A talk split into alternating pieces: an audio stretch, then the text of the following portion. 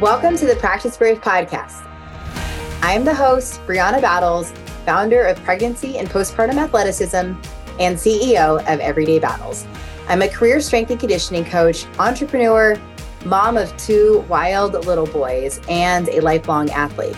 I believe that athleticism does not end when motherhood begins, and this podcast is dedicated to coaching you by providing meaningful conversations, insights, and interview topics related to fitness, mindset, parenting, and of course, all the nuances of pregnancy and postpartum.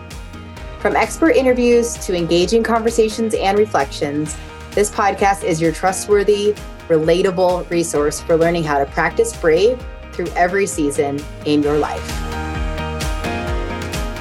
Hey everyone, welcome back to the Practice Brave podcast. Today I am here with Dr. Jocelyn Fitzgerald. She's an OBGYN, and we're going to be talking about hysterectomies today and just the kind of span of pelvic health considerations for women across their lifespan. And the more work I've done with pregnant postpartum athletes and the coaches and practitioners I work with, realizing there's a huge disconnect and misunderstanding, almost mystery surrounding hysterectomies, when they're indicated, what actually happens, and what that means before and immediately after and long term for women, especially as they're pursuing fitness again across their lifespan. So I'm so excited to have Dr. Fitzgerald here to chat with us. So will you please introduce yourself? Yes. Hi, thank you so much for having me. My name is Jocelyn Fitzgerald, as you said. I am um, like my technical title. I'm an assistant professor of OBGYN and reproductive sciences at the University of Pittsburgh at Magee Women's Hospital. And I am specifically in the division of urogynecology and reconstructive pelvic surgery. So I deal with a lot of the pelvic floor disorders that women encounter mostly you know postpartum but a ton of pelvic floor disorders happen uh, in women who never have have babies and i see those patients of course as well. So i'm very excited to talk about hysterectomy today because i do a lot of them. And uh, i think it's true. My patients are so confused. They need more time than sometimes I even have to offer to like explain everything. And it's just be so good if women knew more before they even show up to see me. Right. I feel like everything that has to do with the vagina is just like so either misunderstood or not talked about at all as, at all. you know kids teenagers young adults and then honestly not even into like pregnancy it's not till postpartum and almost like when something goes wrong that people are like, oh, well, now I need to understand how my correct. Right? And I hate that. Yeah. I'm on a personal mission to get rid of this like damage control mode that we this mentality we have for women and their health postpartum. It's like this whole mystery period where it's like if something happens come see us and then we'll tell you what's going on like we're withholding this secret. About what we know. It's so stupid. We really should um, trust women to have more information. That's crazy that it even takes something significant feeling with somebody's like pelvic floor or vagina or symptoms to even consider going to pelvic floor physical therapy. They don't know what that mm-hmm. is. They don't know what a urogyne is. They don't know like what their mm-hmm. options are. And so it is like this huge mystery. And like you said, like it's not even just postpartum people. It is yeah. women in general, right? Yeah. Who are anyone who aging, time, living life. Right. Things are going to change in right. your body and you should know what those things might be. Right. So what do you typically see? What is your caseload like? Typically? Yeah, great question. So the vast majority of hysterectomies I do are done in the in the context of pelvic floor reconstruction, and we can get into that a little more. But um, I see patients who have vaginal or pelvic organ prolapse, which is when they feel a bulge in their vagina because the vagina is literally falling down into sort of like the lower parts of the pelvic floor or even bulging outside the body.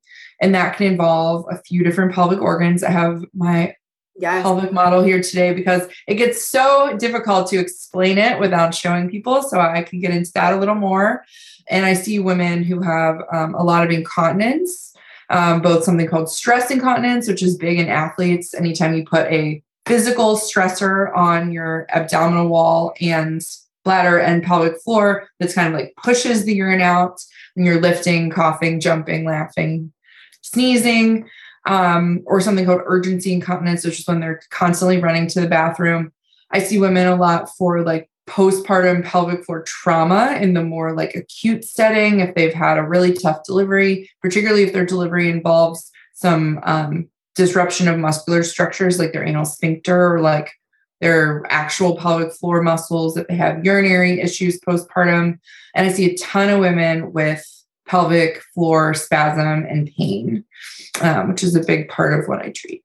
Right, absolutely. So anything from a significant tear, so that'd be like a mm-hmm. grade four kind of tear, Correct. Um, to prolapse, to pain, mm-hmm. to incontinence, you kind of see it all from a do you do like both management and like kind of consultation around that or is it mostly like those who are on the path towards surgery as it stands now the formal title of my field is female pelvic medicine and reconstructive surgery. So the medicine part absolutely i manage patients without surgery all the time. It's very difficult to do that without the help of my pelvic floor physical therapy colleagues. But in that sense, it's really no different than an orthopedic injury. You know, if you had a sprained ankle or a torn ACL, you might rehab that right. knee or ankle before you have surgical management. I mean, right. same thing as post operative. If I operate on someone, I and they continue to have pain or dysfunction, I will send them to physical therapy. We have a very symbiotic relationship. I like could not do my job without them. So I definitely see people from for non-operative medical management as well as people who come to me when the the problem has gotten sort of beyond what can be fixed with with therapy and does need some reconstruction and that's when it becomes almost a, a plastic surgery kind of situation Right. Well, I really love that you are so collaborative with our pelvic floor physical therapists and those that are doing that kind of work.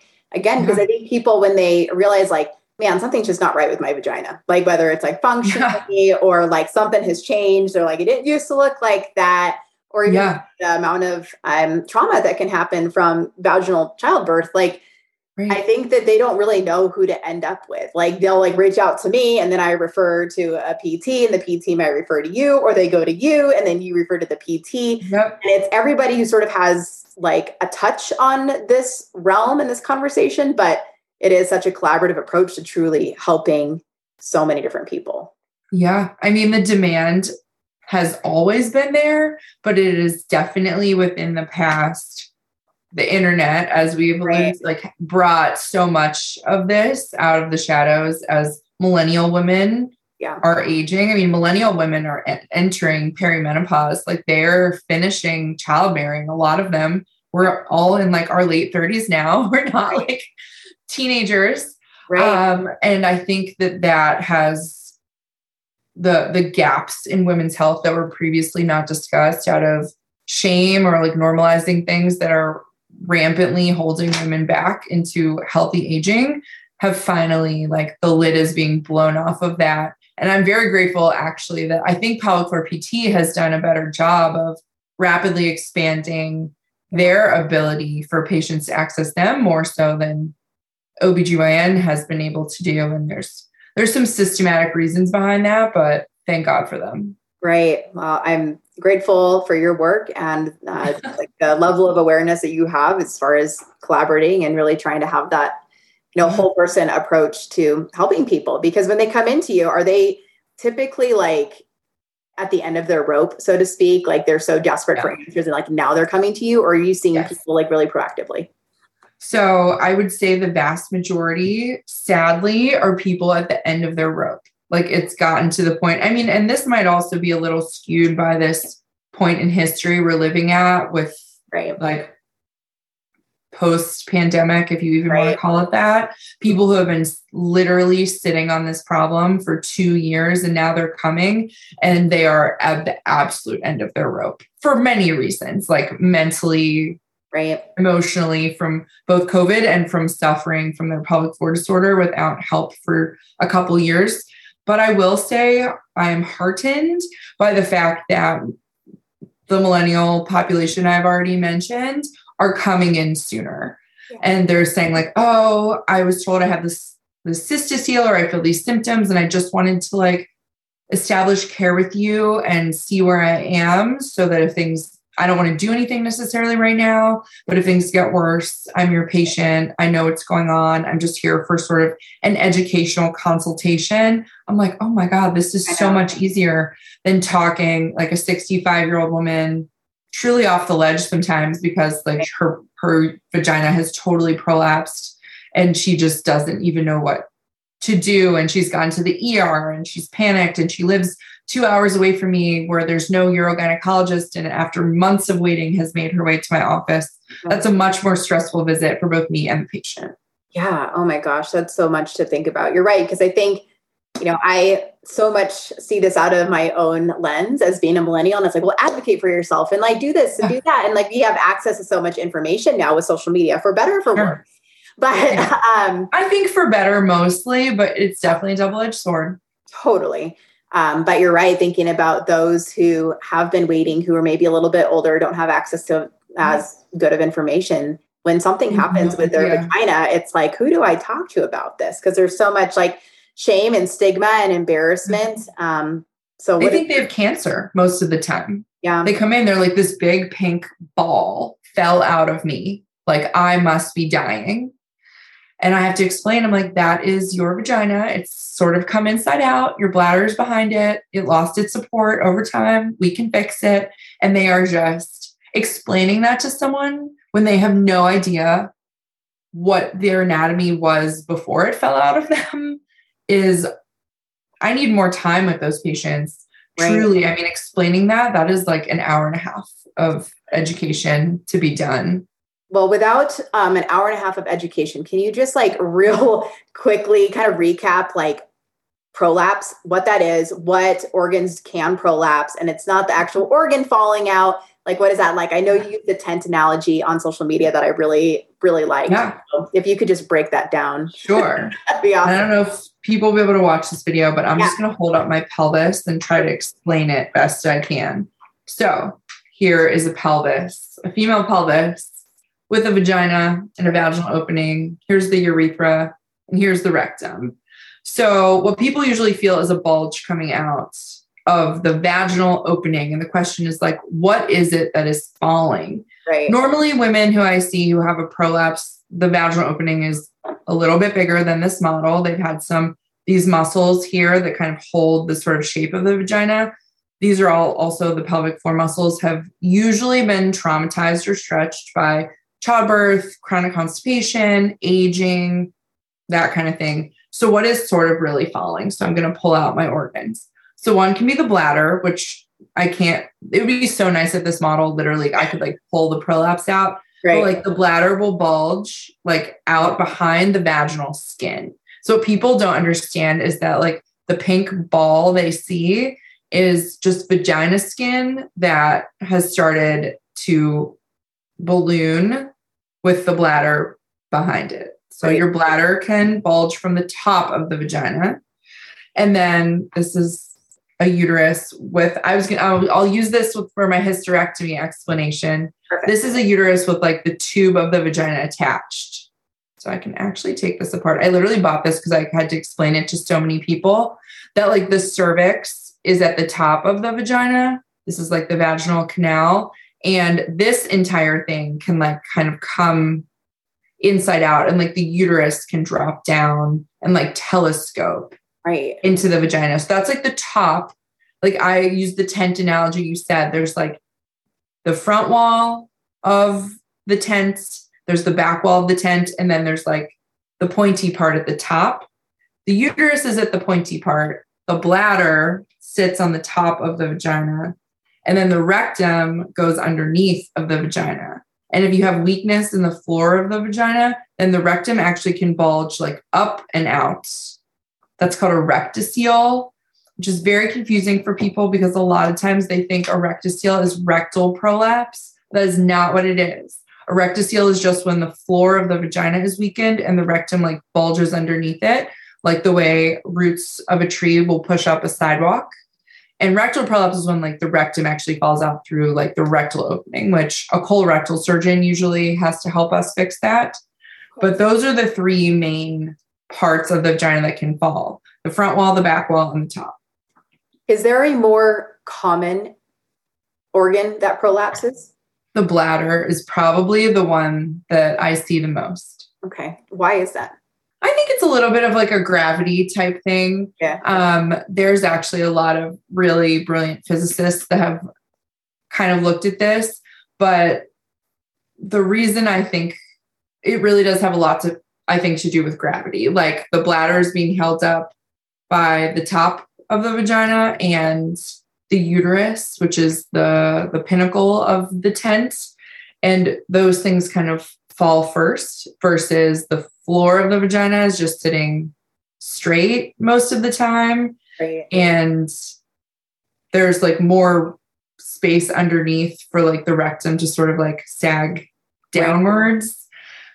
The rectoceles I see usually are a result of like a childbirth tear where that tissue was brought back together after delivery. And if that weakens, then that little bulge from below will pop up. But I think the things from the top are more likely to be brought down by time and gravity. Yeah, it's it's just so interesting to me because again, like this conversation is not a very popular conversation. right? Because it's like it's No. almost it's like either depressing or they think it's like fear mongering to kind of talk about like Yes. it can happen as you get older or when you have a baby, like or just because of pregnancy or you know, some people are like, did I lift too much and did I do this? Like there's just so much fear or shame or embarrassment or a total like, this is not going to happen to me. That this does not apply to me. Like I'm too fit Right. kind of thought processes, at least that I see. Totally. Opinion around like, you know, what uh what might cause it, like things that maybe predispose people a bit more to prolapse. Yeah. This is very controversial. And um, I agree. I have been questioned by people within my own fields like, is doing all this like prepartum education on pelvic floor disorders fear mongering? Like, Right. are we, are you trying to convince women not to have babies? I'm like, no. What? Like, no harm has ever come from women having more information ever. Like, name one situation in history where it hurt women to have more information about like what could potentially happen to them. You're and also right. like what if women what if there is a woman who's like on the fence about having kids and she's Right. like you know what? Now that i know this could happen i actually don't think that that having kids is for me. And that is fine too. Like what are you so afraid of? Are you afraid of women making their own choices with like the empowerment that comes from education women who want to become mothers are going to become mothers still this just helps them you know, not feel alone or traumatized if and when these things occur because they are so common. Right. So I do obviously have um, a lot of opinions on that. The second part of your was there a second part of your question that I just Well, just sort of like what Uh, if there's anything that maybe predisposes Yes. people to prolapse. So yes, there are risk factors that we know very well. The number one risk factor is having a vaginal delivery. Right. having an operative delivery, like with vacuum or forceps, also increases your risk of prolapse. Like we know that. There are women, not a huge number, but definitely like probably once per office day, I see a woman with prolapse who has never had children. And they're like, how could this have happened? I never had babies. Well, there's other things can predispose you to prolapse. A lot of women, I think more and more connective tissue disorders like Ehlers-Danlos syndrome, which I think comes up a lot in athletic women, women with joint pain, hypermobile joints, um, is becoming a more and more well understood um, disease entity among the female population. So connective tissue disorders can predispose you. Chronic constipation can definitely predispose you. Not necessarily a popular thing to say, but pelvic floor disorders are, for explainable reasons, very linked to obesity simply having pressure on the pelvis from more more weight does put women at risk for incontinence and prolapse um, chronic cough so women who are smokers or have other lung disorders that have them cough a lot anything that puts like repeated pressure Right. onto your lower pelvis is going to predispose you to these things so you don't necessarily have to have a baby to wind up with a vaginal bulge. Right. Yeah. And so I work with a lot of different pregnant athletes that they want to run, they want to lift, they want to do all of these things, which yeah. can be a lot of high pressure demands or high impact yeah. activities on the pelvic floor. Uh, do you feel that some of those activities could predispose somebody to an increased risk of prolapse? Sure. Um, you know, this is also like pretty controversial because I would never tell women to stop doing those things. Right. I do encourage any athlete to have proper training in like core right. stabilization, lower back stabilization, and pelvic floor awareness. I think that just like any other part of the body, if you are doing high impact exercise or high intensity, like use of your body that you should have some training in how to prevent injury. Like that is just good practice if you're an elite sort of athlete. So no, I don't think they should avoid those things, but I I will say that in a patient I see who clearly is has hypermobile joints or like has had a few kids and is young and they're like a, a power lifter or they I have patients who work in in factories or on farms they do like really manual labor. They do repeated heavy lifting. I think that it i'd be lying to them if i didn't say this does put you at higher risk of having these things simply because our bodies are not immortal. Like they do see it'd be like telling a man who like lifts heavy things at his job like you're at no risk for hurting your back. Like of course you are. So right. yeah, it can contribute. It's just like any other injury, right? Like just like, yeah. you said, like ACL or you know, like rotator cuff. If we do like some of these same patterns over and over over time, and if like Correct. form you know fatigues over time or was never like well established to begin with something's got to give it's not a gift it's a win yeah. and sometimes that just happens to be our pelvic organs right Correct. So, but and if there wasn't so much stigma around it, we right. wouldn't like think twice. It'd be like, oh, you twisted your knee playing basketball. Like, of course, everyone does that. Why is it like shameful to be like, oh wow, you injured your vagina having a baby? Right. like, of course you did. Like it's a muscle bowl and a person is coming out of it. yeah. Seriously. Yeah. I think there's just been um this like illusion around birth that like it's just um we're meant to do this. And I know like that messaging for me was um, very empowering until it wasn't, until I ended up with an emergency yeah. C-section, until and you know, and then I opted for a repeat cesarean because I was like, control the things that I can. And yeah. that was, but that became really empowering. So it's like so much yeah. of the messaging around birth and our bodies and fitness, like so much of it is just so dogmatic that you know, we really have to I look mean, at the entire experience to know what is best or right, right. for each unique individual. I reject that so much. Like you could say, like, oh, we were all meant to run barefoot. Like, okay, like fine. then go like run and like track in the Olympics barefoot then. Right. Like, I mean, to say like our bodies are meant to do something like primitive is so ridiculous because people used to die in childbirth all the time. Like we're not meant to have glasses either. Like if if that is your argument, it's like we were we were built to see. Like we shouldn't give people glasses if they can't.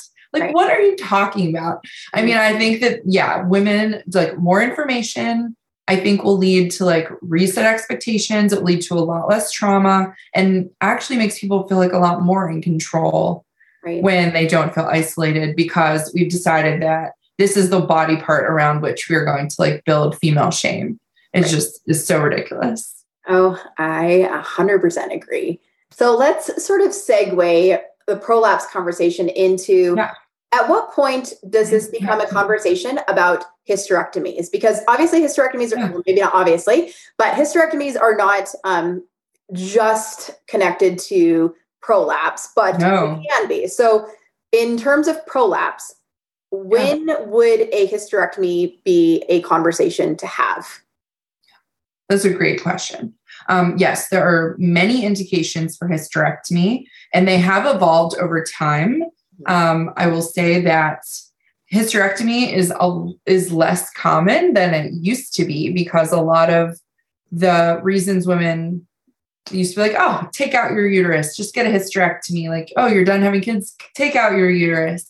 Right. A lot of that has gone by the wayside. Things like IUDs have become excellent medical management of reasons that people used to just be get a casual hysterectomy as though there's any such thing. Because it was but, mostly just like a, a birth control form was yeah, saying was yes. like mostly just used for that reason. Correct. And now it that has changed a bit. Yeah, that has changed. And you know, like IUDs can like heavy bleeding, perimenopausal bleeding, bleeding from even like adenomyosis or small fibroids or mm-hmm. even like endometriosis treatment. We now know that hysterectomy is not like the be all end all to most of the things we are doing hysterectomies for. Right. That being said, there are absolutely hysterectomies that like need to be done. Mm-hmm. But the way we used to think about them is very old fashioned.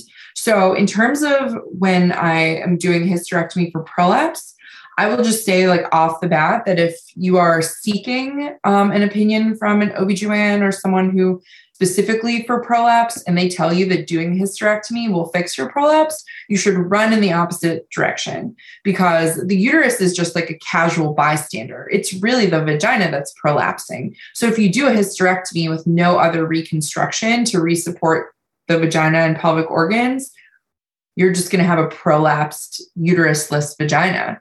Nothing is going to change.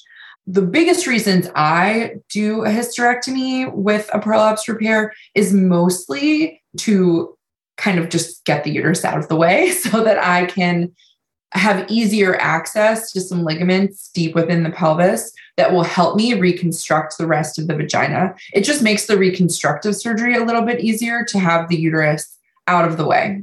Got it. Um, that being said, I can do a lot of the surgeries that I offer for prolapse without a hysterectomy. It just requires like a little bit more finagling. That's something called a hysteropexy.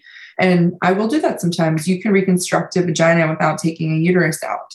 So that is one thing um, I will say about that. You might be asking this later, but what do I take out if I do a hysterectomy? I guess I'll like nip that in the bud because that can look different. Yes. Um, I'll hold up my little uterus again. So what I have here um, on this little model is this is the uterus, and then inside here, inside of the vagina, is the cervix. A lot of hysterectomies, and when I say hyst- when I say hysterectomy, what I mean is the uterus. I'm not talking about the fallopian tubes or the ovaries. Okay. A lot of women think that a total hysterectomy means the uterus, the tubes, the ovaries, and the cervix. What an OBGYN or pelvic surgeon considers to be a total hysterectomy is just the uterus and the cervix.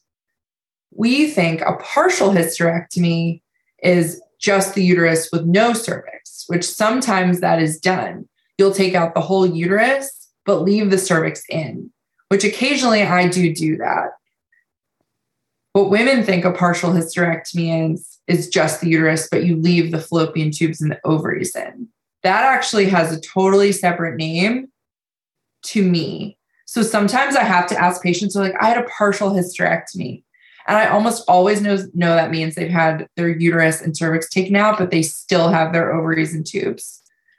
It just can get very confusing because the language that lay people use and that OBGYNs use is totally different. Why is there such a disconnect? When like why is it so like confusing to know what a is versus what it actually is? I do not know. It makes me bang my head against the wall. it's something that happened like historically that now like modern OBGYNs are like banging their heads against the wall, like trying to figure out like why. So I do a lot of education. Like sometimes people come in with prolapse, they've already had hysterectomy, and, and I'm like, oh, you had hysterectomy. They're like, oh yeah, I had a partial. And I'm like, oh God. I'm like, do you have a cervix? They have like no idea. I'm like, do you have ovaries and and tubes? And they're like, yes, I have those because I only had a partial hysterectomy. I'm like, oh God. So sometimes I really have to do like some digging. I don't have an answer for you. It, I think it's like, I wish that people would just know that the word salpingectomy is the fancy word for I've had my tubes removed. Oophorectomy is the word for I've had my ovaries removed. Hysterectomy usually means that you've had your uterus and cervix removed And occasionally, surgeons will do a partial hysterectomy, which is when they take out the uterus but leave in the cervix. Very few people do that anymore. I would say actually the one of the few fields that still does that is mine. And that is if we do a pelvic floor reconstruction with a surgery called a sacrocolpopexy, which involves mesh, and we're leaving in the cervix to protect the vagina from the mesh. Got it. But that's like a story for another day. Yeah. This is some complex stuff, and it's no Yeah. wonder uh, there's like misinformation and misunderstanding, and just like yeah. you know the whole like I don't want to know unless I have to know sort of thought process behind this. It's just it's a lot. It's a lot that Yeah. like we hardly. There's still so many people that you say pelvic floor, they have no idea what that is. So then to talk about like the actual Right. organs and what's being taken out or what needs to come out, that's Yep. a, it's a whole different thing. So complex. So when patients come in, number one, they're in distress because something is really wrong. And like the amount of time it takes to educate them is a lot. Plus, it's really traumatic. So you have to like unpack all this Right. trauma and misinformation. It's the whole thing. I will just give a plug. There is an amazing, you probably follow her, um, minimally invasive gynecologic surgeon on TikTok and Instagram. Karen Tang is her name. And she, I like always knew this would happen, but I just never had like the right patient to do it with. She posted a TikTok of herself doing a hyster- a laparoscopic hysterectomy with the permission of the patient and showed women a video of her, of the actual operation. And it has gotten it's been like her most viral video to date. She's had some really viral videos. Um, i think she said like she did the math and it's like 5% of the us population at this point has watched this video based on the number of views because women had no idea what was happening during hysterectomy and so the video on her page um, kind of walks you through it and it's really good That is really incredible and such a good resource. You know, that's like the blessing of social media, right? Is Mhm. like destigmatizing and just educating us on Yeah. what we need to know and what questions Yeah. we need to ask and just going in a little bit better prepared. Sure. Well, a lot of these platforms will not allow us to Right. post these videos because it's a vagina. So, Right. doing education, you have to use cartoons and you can't really post pictures of actual patients. It's very regulated. So, it makes it just another layer, another barrier to women getting information. It's like, we would do better probably like over on OnlyFans. Like we should go over to OnlyFans and like educate people about gynecology. I because we would 100% think that to. people would pay if we went that route. Can you imagine if I was like, hi, I'm a professor of OBGYN. I opened an OnlyFans account so I can educate people about vaginal prolapse. Girl, probably that would be really it, I think you'd make a killing. I'm not, Like I'm not even lying. Just like my business brain is like, ooh, what an idea. But I mean, Mhm. it's true because even when people have prolapse, they like I've literally had um like a vulva DM'd to me where it's like, which Yeah. is so my world is just very interesting now. You know, I go like sort of as a strength conditioning coach, and now I'm getting like, like just vaginas in my DMs. It's fine. Um, but are like, what is this? Can you what tell me this? like what am i looking at here and is this I normal i get asked about like normal all the time when it comes to their their anatomy or their like new anatomy and so Yeah. it would be incredible to have a resource where you know you can kind of look and say like okay based Yeah. on this th- like this is what i'm looking at here because again nobody has even really looked down there until they feel like they need to look there Right. So they have no idea what it looked like before. A lot of times I have to have patients like point to something themselves, or I'll get a mirror out like in my office. It really is. Even I have tried to like Google right. pictures of various stages of prolapse so I can share them on Twitter or like people ask me questions. And I cannot even like find these pictures. I can find illustrations of them in my textbooks. And like as a urogynecologist of course I have like sort of medical pictures of these things. But Mhm. patients want to see like a straight up picture of a stage 3 prolapse of an actual patient. like a 31 year old female who's had, you know, like where it's With like this. a relatable image, you know? Yep. And even I can't find those images to share with people. They are very hard to find. Yeah. It's uh well that's where the OnlyFans can come in, huh? I, it's unbelievable. That's like what we what we're resorting to at this point. honestly. well, so like tell me what are some of the choices or circumstances that lead to someone opting for a hysterectomy or when you would suggest a hysterectomy for somebody? Because I know yeah. that looks very different for a lot of different people. Very different depending on the specialist that you're seeing and the actual problem that you have. So um, I really, at this point in, in, my career as like a pelvic reconstructive surgeon, I'm really only doing a hysterectomy as part of a prolapse surgery. But other, I used to do more like minimally invasive gynecology for like fibroids and endometriosis. I don't want to speak for all of the minimally invasive gynecologic surgeons of the world, but it is definitely a shared decision making discussion about if and when a hysterectomy may improve a patient's symptoms of either bleeding from a fibroid, from for example, really huge fibroids. Those would be reasons um, to have hysterectomy if the other treatment modalities either haven't worked out or a patient doesn't want them, if they've completed childbearing.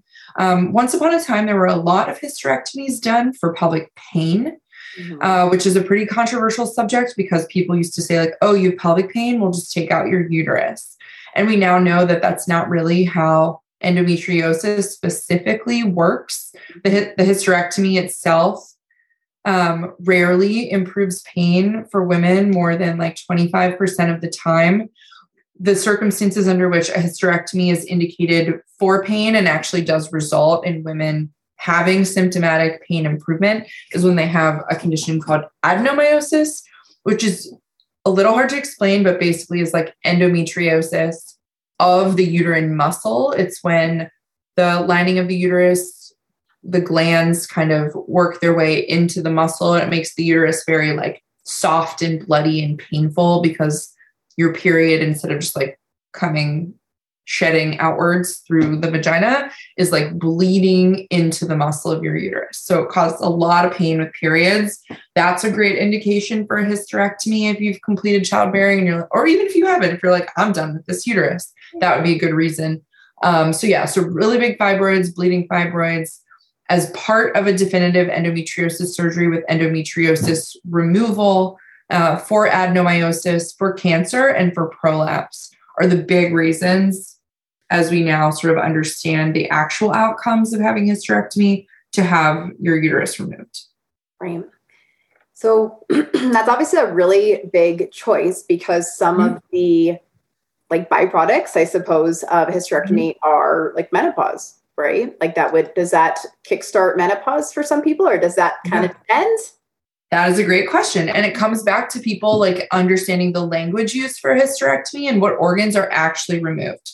So on my little model here, these are like the ovaries and the fallopian tubes back here attached to the uterus. Having a hysterectomy, which in gynecologic surgery terms is just the uterus, not the tubes and ovaries, has not been shown to put people into early menopause. If you have what patients love to call a total hysterectomy, but I call a hysterectomy with a bilateral, meaning both sides, salpingo-oophorectomy, which is the tubes and the ovaries. Yes, that will put you into menopause because your ovaries were just taken out. So you're not making estrogen anymore. Tubes and ovaries, if they go, then menopause. But if, if they go, then menopause. Uterus that goes, then maybe correct. maybe not. Okay. There is a little bit of gray area, which is still being kind of sussed out by the hormone specialist in OBGYN. If you take out someone's tubes and uterus, but not the ovaries, and they're kind of getting close to menopause. There is a lot of shared blood supply between the uterus and tubes and the ovaries. It's not all the same. It's just kind of like the blood vessels come together at certain points where you're making your incision. And there is some theoretical discussion about if you remove the uterus and tubes, does that affect the blood flow to the ovaries in a way that might put someone into an earlier menopause. That being said, that has not been shown with like hot flashes and symptoms to be the case. It has been shown in like hormone levels to possibly be the case. So we don't really know. But the point is, is if you have a hysterectomy and your ovaries are left behind, chances are you have not been put into menopause. Okay. That's really good to know. So what what is actually done in a hysterectomy? Like obviously things are removed, but can you kind of walk uh-huh. briefly walk me through an entire procedure? No, but like just, you know, sort of like highlight reel of it. totally. Oh, I wish I had um, um, Dr. Chang's video. Yeah. So hysterectomies can be done a few different ways. I do most of my hysterectomies through the vagina because they're literally falling right. down already. So I can like do my hysterectomy without making incisions on the abdomen. I can take the uterus out from below. Okay. Um, so the cervix is removed, the uterus is removed. I'm holding up my little mm-hmm. model. So we make an incision in the vagina around the cervix, and then we make an incision around the whole body of the uterus. These like wings on the side is called the broad ligament. It's a ligament that holds your fallopian tubes up next to the uterus, and the ovaries are kind of on the back. So, like when the ovary releases an egg, it goes like through the fallopian tube, it travels into the uterus, and then if it gets made into a baby in the uterus, it gets pushed out through the vagina. So, we remove, like I said, the cervix, all of this uterus, and then we usually will come like across and take either just the fallopian tubes or also the ovaries, depending on the reason for the hysterectomy. If you do it like laparoscopically, you come in like from above mm-hmm. and cut off the tube, cut down to the vagina, and then you make an incision in the vagina last. I just do that in reverse when I do it through a vaginal approach. But I'm glad you asked that question because I had a patient the other day who I did her exam and then was talking to her about her vagina. And she was like, I don't have a vagina. I had a hysterectomy. Like, I don't even I don't have one. I'm like, oh, yes, you do. I just did an exam on it. Like I just had my finger in your vagina. She's like, oh, I thought I didn't have a vagina anymore because I had a hysterectomy. I was like, oh. no, all we took out, all that that doctor took out was your cervix, your uterus. And if you had a salpingo-oophorectomy, they maybe took out your tubes and ovaries, but that's it. Wow. So this obviously changes the structure. And you mentioned gravity earlier. Like, so mm-hmm. the whole pressure system mm-hmm. has now been altered by removing one or multiple organs. Yeah. So what does that look like for recovery and even like what somebody feels like down there? Sure. Like um, and also just like, does it feel like because it feel like something's missing. I'm trying to ask questions in the way of like, if this was me, yeah. like what would like I would just want to be just ask like these dumb questions so that it's sure. just really spelled out. yeah, definitely. It has a lot to do with the reason you're having a hysterectomy because this is like a, literally about the size of most uteruses I take out, like mm-hmm. really tiny. If you're not pregnant and don't have fibroids, most uteruses are like the size of a plum. Okay. Sometimes an adenomyotic uterus might be more like an orange. But if you have massive fibroids, I mean, I've taken out uteruses the size of like a 30 week pregnancy. Of course, you are definitely going to feel like something is missing in a good way. Yeah. You'd probably be thrilled. I would hope that you don't right. have this huge, literal, like fibroid tumor in your pelvis. Right. Um, but if you have a really tiny uterus, some women don't feel any different at all. If I'm seeing them for prolapse, they're like, yeah, it feels like something's missing because I no longer have a lot of women will use an analogy like an egg or an orange like falling out of me. So yes, they feel like something is missing, but usually it's in a good way. Yeah. If you're having a hysterectomy for adenomyosis or heavy bleeding, most people like it's it really wasn't taking up that much room in your pelvis to begin with. So I don't think very many women feel like something is gone. I mean, your colon and your intestines just sort of like settle into the place where your uterus once was.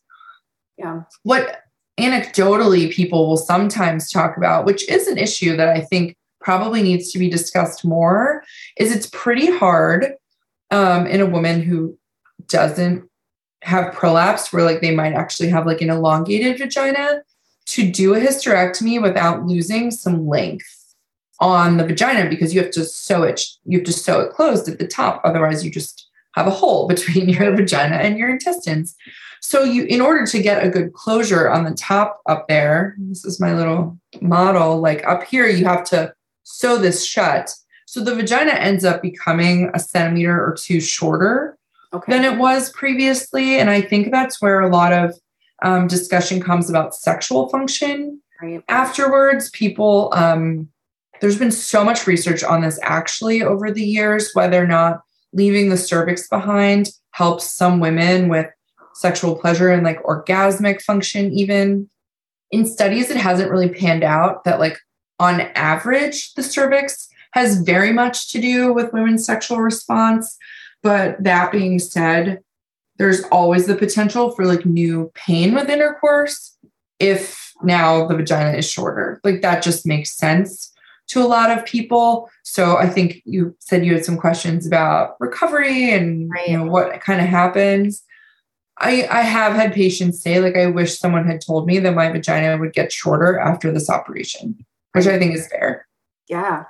Oh gosh, I mean, I think it brings so many different conversations to the table between like, well, what does recovery actually look like? What does it mean? Yeah. Am I at an increased risk of other symptoms if they weren't symptomatic for prolapse prior? Like maybe yeah. are they now more prone to it um, post hysterectomy? Yeah. And then even like, what does exercise look like? What does just mm-hmm. like ev- like literally everything? I think there's so much confusion around the now what? I know.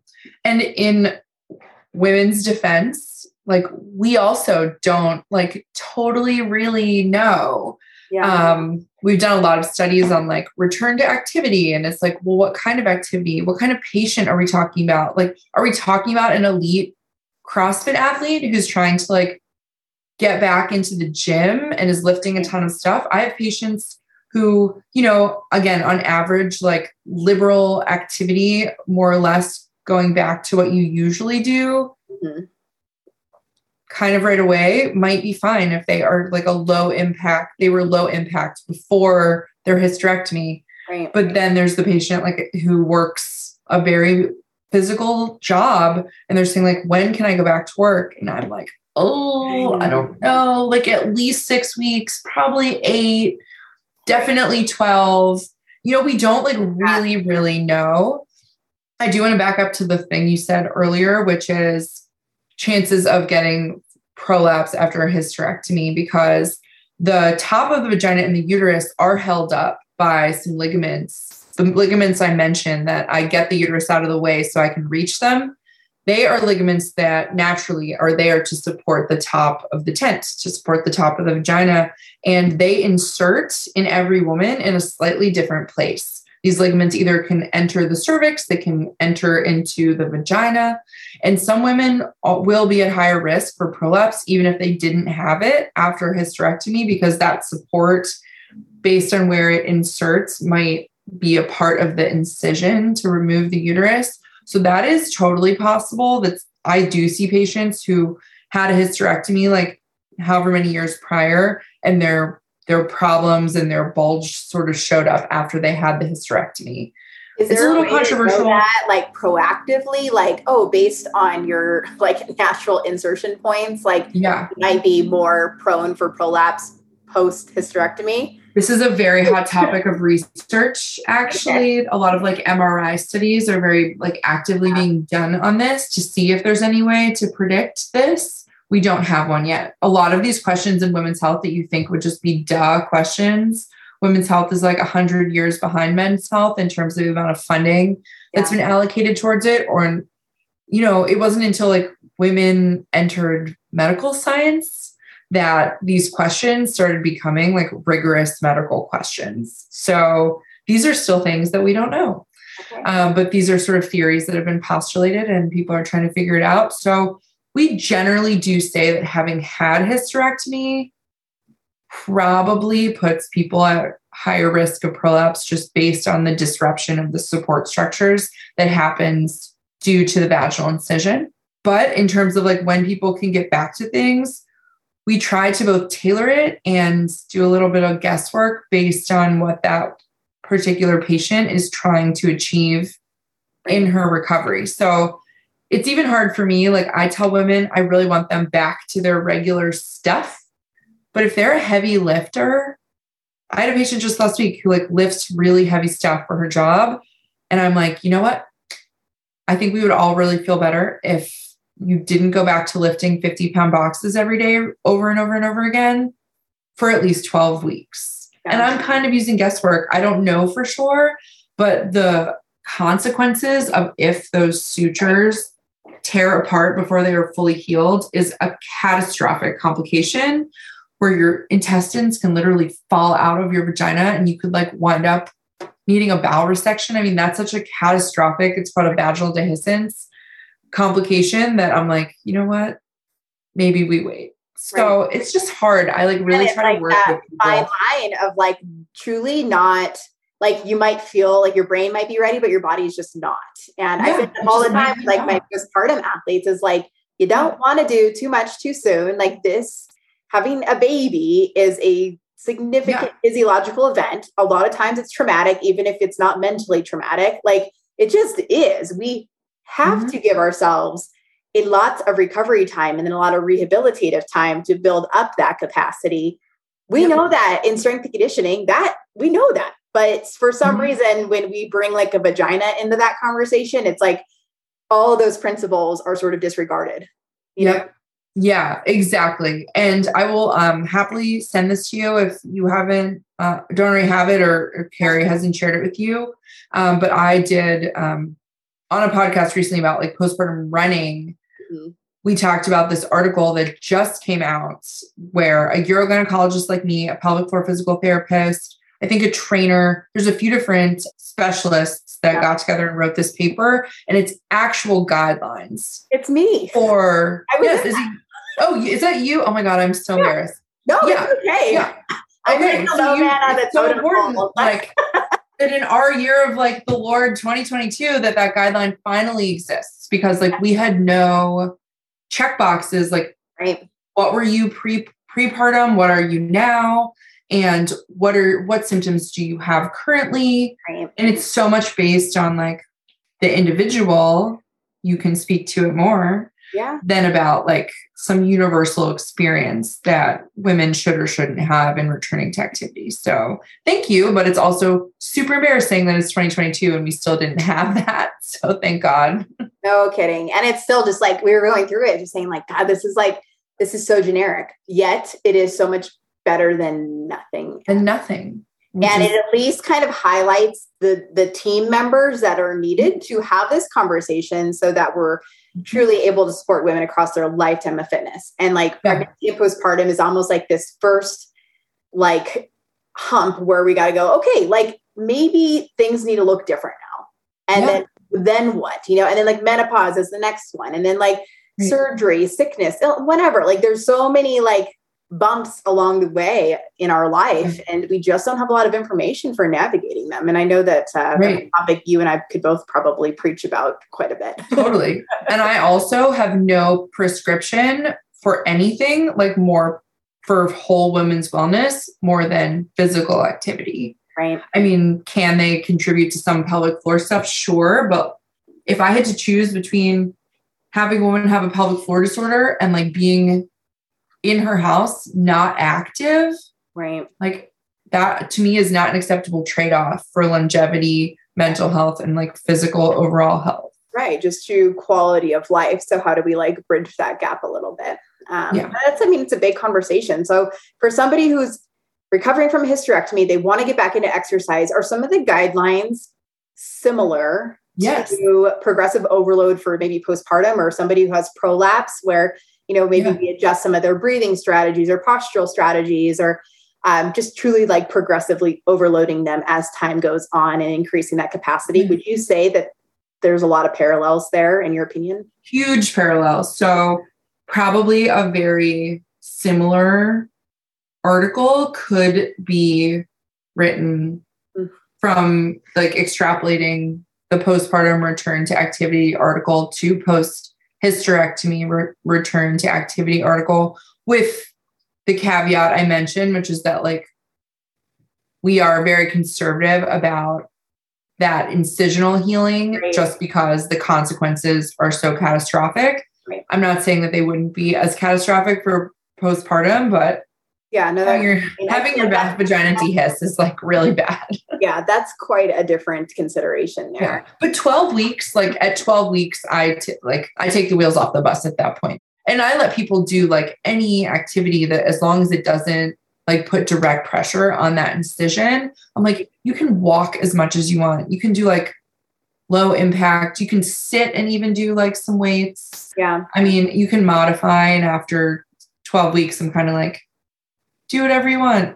yeah. Go to a pelvic floor PT if you want to learn some like pelvic awareness strategies. Yeah, I mean, I think that's so huge just for for women in general, especially female athletes. So many of many of us have been taught to like brace out or brace down into the pelvic floor, and if that is your tendency, Mhm. even prior to pregnancy, like I would like I just that's something that I try to kind of untrain so that we are Yeah. managing pressure better during these high pressure stages of life and Yeah. recovering from any kind of like pelvic surgery um, or postpartum just requires us to be a lot more aware about what we're doing like what what have we Yeah. always done and is it serving us right now or is it potentially creating a vulnerability Right. I totally, I totally agree. But you know, it's a very, it's a Yeah. very important organ system. Like right it's right all life comes from us. You know, we should like have these guidelines to protect our like very valuable organs. Right? Anytime you want to write a research study, my friend, let's uh, let's do it. let me know. Yes, there's so much to be done. well, this has been such an eye-opening conversation, and I know that it's going to be such a source of quality information for so many people, whether they're navigating it or maybe Yeah. their aunt or their mom or grandma, like whoever, whether they're you know on that path themselves or you know they had a hysterectomy 10 years ago or whatnot i know this is going to be really insightful so where Good. people I hope it helps. uh, I, I know it will. It's opened my eyes quite a bit. Um, where can people find out more about you and what you do? Yeah. Um, I, as like a pretty busy surgeon, have the easiest time on social media just tweeting about this stuff. So um, I'm on Twitter a lot at J Fitzgerald MD. You can find me on Instagram. It's at Pittsburgh Urogyn. Um, I tend to I repost like so much good stuff from pelvic floor PTs and people who are better content creators than I, or maybe have more time for it. I don't know. Although I always am like, I just need to make like a vagina TikTok. Who knows? Maybe you'll find me doing pelvic floor education over on OnlyFans. I would like to just Yeah.